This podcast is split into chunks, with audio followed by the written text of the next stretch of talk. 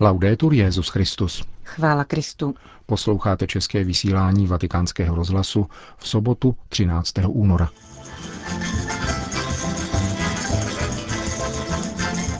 S papežem Františkem v Mexiku.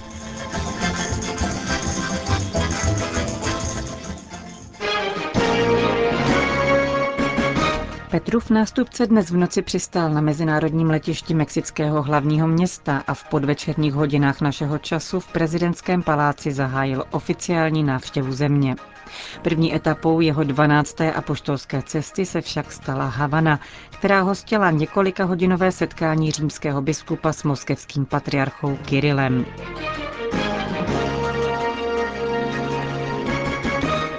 Historické setkání svorně hodnotí světový tisk. Obětí dvou bratrů, uvedl papež František při následném leteckém rozhovoru s novináři. Páteční setkání papeže Františka a patriarchy Moskvy a celé Rusy Kirila se podle plánu konalo v jednom ze salonů havanské letištní haly a začalo přibližně v půl deváté večer našeho času. Soukromý rozhovor proběhl za účasti dvou tlumočníků a trval přibližně dvě hodiny.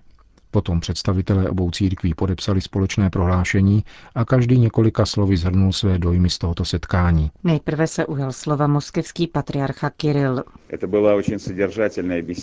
Diskuse byla vysoce obsažná a umožnila nám vyslechnout a pochopit naše postoje.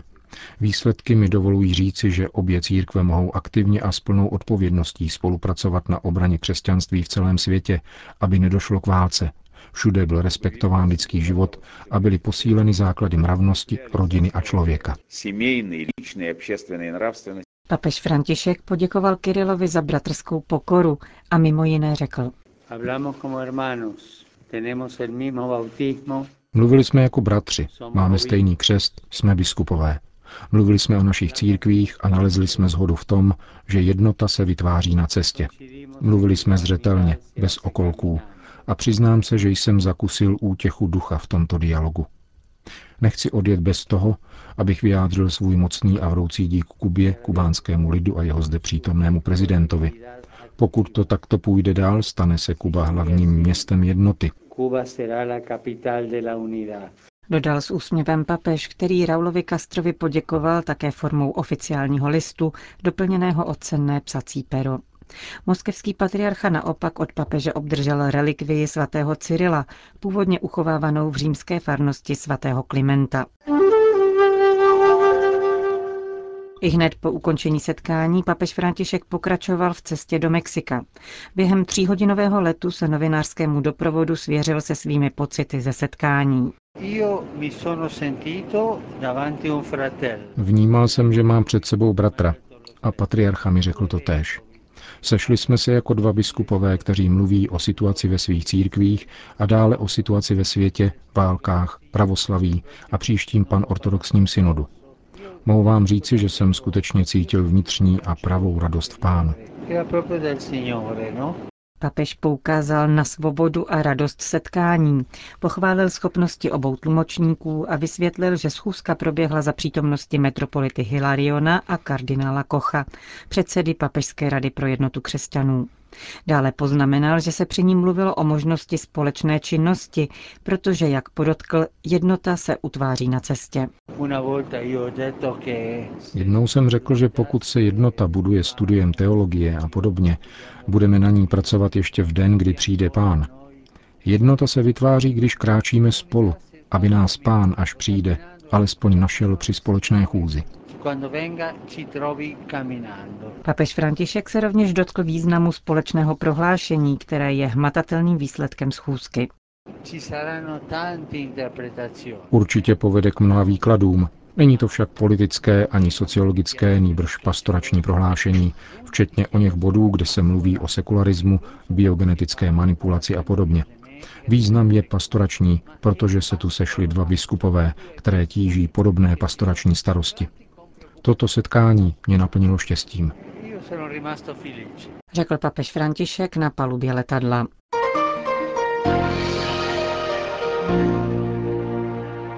Pro následování a diskriminace křesťanů, církve osvobozené od ateistických režimů, smíření pravoslavných s řecko-katolíky, kterým se přiznává právo na existenci, konflikt na Ukrajině a schizma v tamním pravoslaví, To jsou hlavní témata společné deklarace, pod kterou 12. února v Havaně připojili své podpisy papež František a moskevský patriarcha Kiril.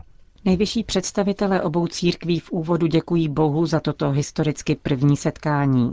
Obracejí pozornost k místu setkání na Kubě, totiž v novém světě, daleko od sporů starého světa. Zdůrazňují nezbytnost spolupráce katolíků a pravoslavných, které spojuje tradice prvních deseti století, ale už tisíc let postrádají společnou eucharistii. Hluboce litujeme ztráty jednoty způsobené lidskou slabostí a hříchem, stojí v deklaraci. Navzdory přetrvávajícím překážkám František a Kiril vybízejí křesťany na celém světě, aby s novou horlivostí prosili pána za plnou jednotu všech jeho učedníků a vybízejí své souvěrce, aby vydávali společné svědectví evangeliu a společně odpovídali na výzvy dnešního světa.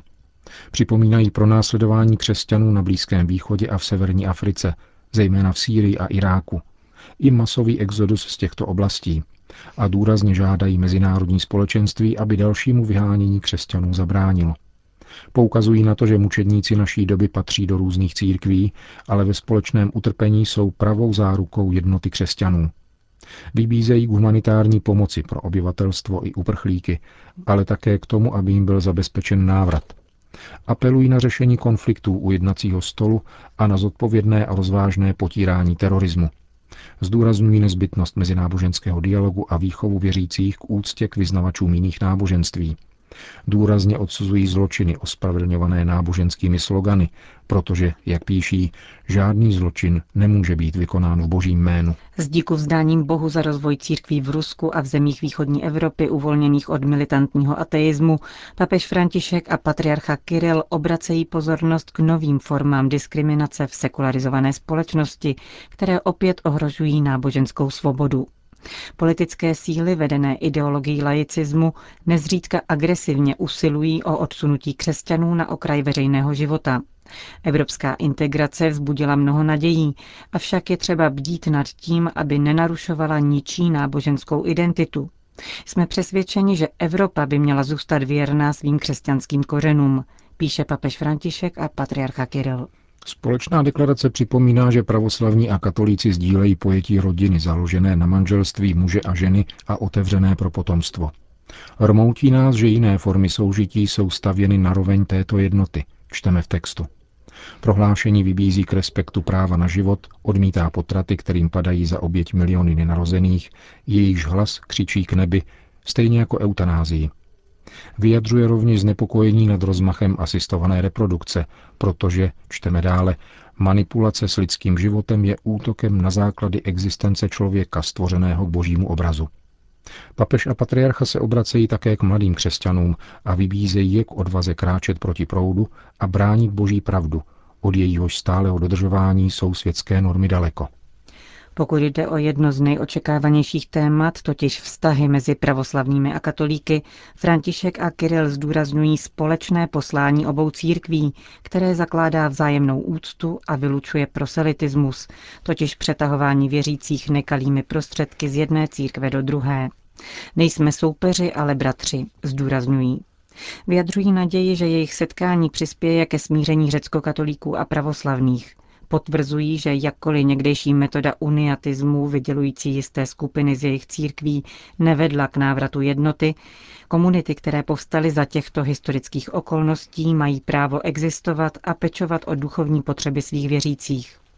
Pravoslavní a katolíci mají zapotřebí se smířit a nalézt formy přijatelného vzájemného soužití, stojí v deklaraci.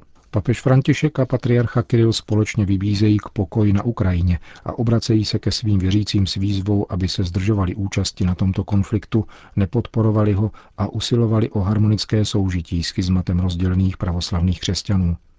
Místní katolíci jim v tom mají napomáhat. Čteme v deklaraci papeže Františka a patriarchy Kirila. O půl třetí ráno našeho času přistál papežský speciál na mezinárodním letišti mexického hlavního města. Petrova nástupce tu ve více než dvoutisícové nadmořské výšce očekávali státní i církevní představitelé, ale především tisíce Mexičanů, kteří při neformálním uvítání se zpěvy a tanci i hned projevili svou vřelost. Stejně nadšené přijetí pak doprovázelo téměř 20-kilometrovou cestu na apoštolskou nunciaturu, kterou František projel v otevřeném papamobilu mezi ovacemi nesčetných zástupů. Jejich neskrývaná radost a zároveň hluboká zbožnost se nicméně projevovala důstojně a ukázněně. Na hladký průběh papežské návštěvy dohlíží téměř 160 tisíc dobrovolníků a 20 tisíc policistů. Na veřejná vystoupení svatého otce bylo vytištěno milion 100 tisíc lísků, avšak počítá se s daleko větší účastí. Apoštolská nunciatura bude místem papežova pobytu po celou dobu cesty, tedy až do 17. února. Dnes ráno ji svatý otec opustil krátce před devátou hodinou, aby opětovně v otevřeném voze projel do prezidentského paláce, kde se konalo oficiální protokolární přijetí. František je vůbec prvním papežem, který vstoupil do tohoto sídla federální výkonné moci a symbolu silně antiklerikální mexické revoluce z roku 1910. Ještě případná návštěva Jana Pavla II. při jeho mexické cestě v roce 1979 mohla teoreticky vést k zatčení hosta kvůli nezákonnému oděvu. Postupnou normalizaci vztahu s katolickou církví a nejenom z diplomatického hlediska však zahájila právě tato odvážná návštěva polského papeže, který do Mexika zavítal poté ještě čtyřikrát, ačkoliv nikdy nebyl přijat v prezidentském paláci. Nevstoupil tam ani Benedikt XVI., který ovšem nezavítal do hlavního města.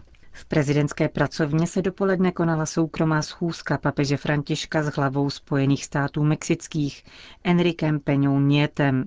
Na nádvoří prezidentského paláce pak svatého otce očekávalo zhruba 12 představitelů veřejného života, kteří si vyslechli prezidentův pozdrav a promluvu papeže Františka na uvítanou.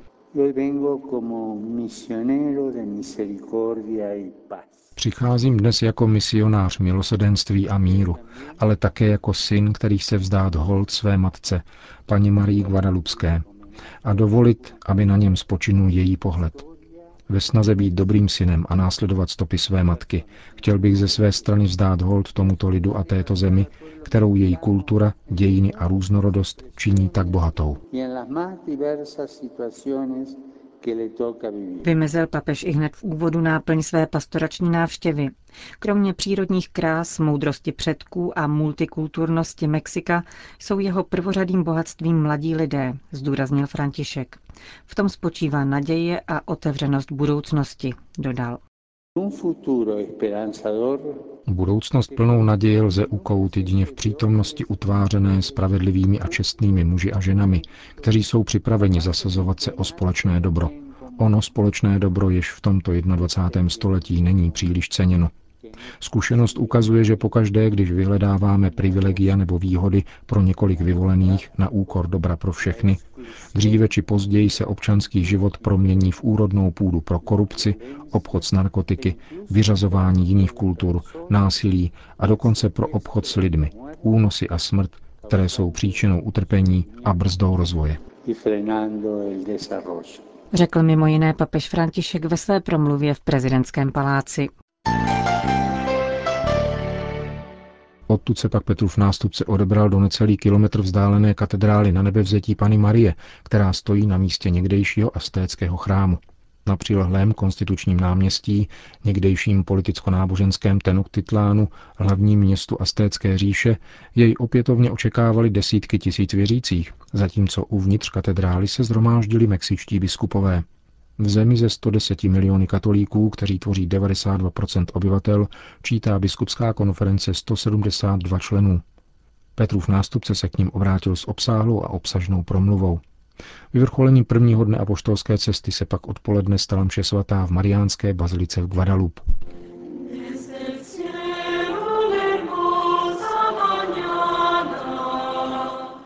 Končíme české vysílání vatikánského rozhlasu. Chvála Kristu. Laudetur Jezus Christus.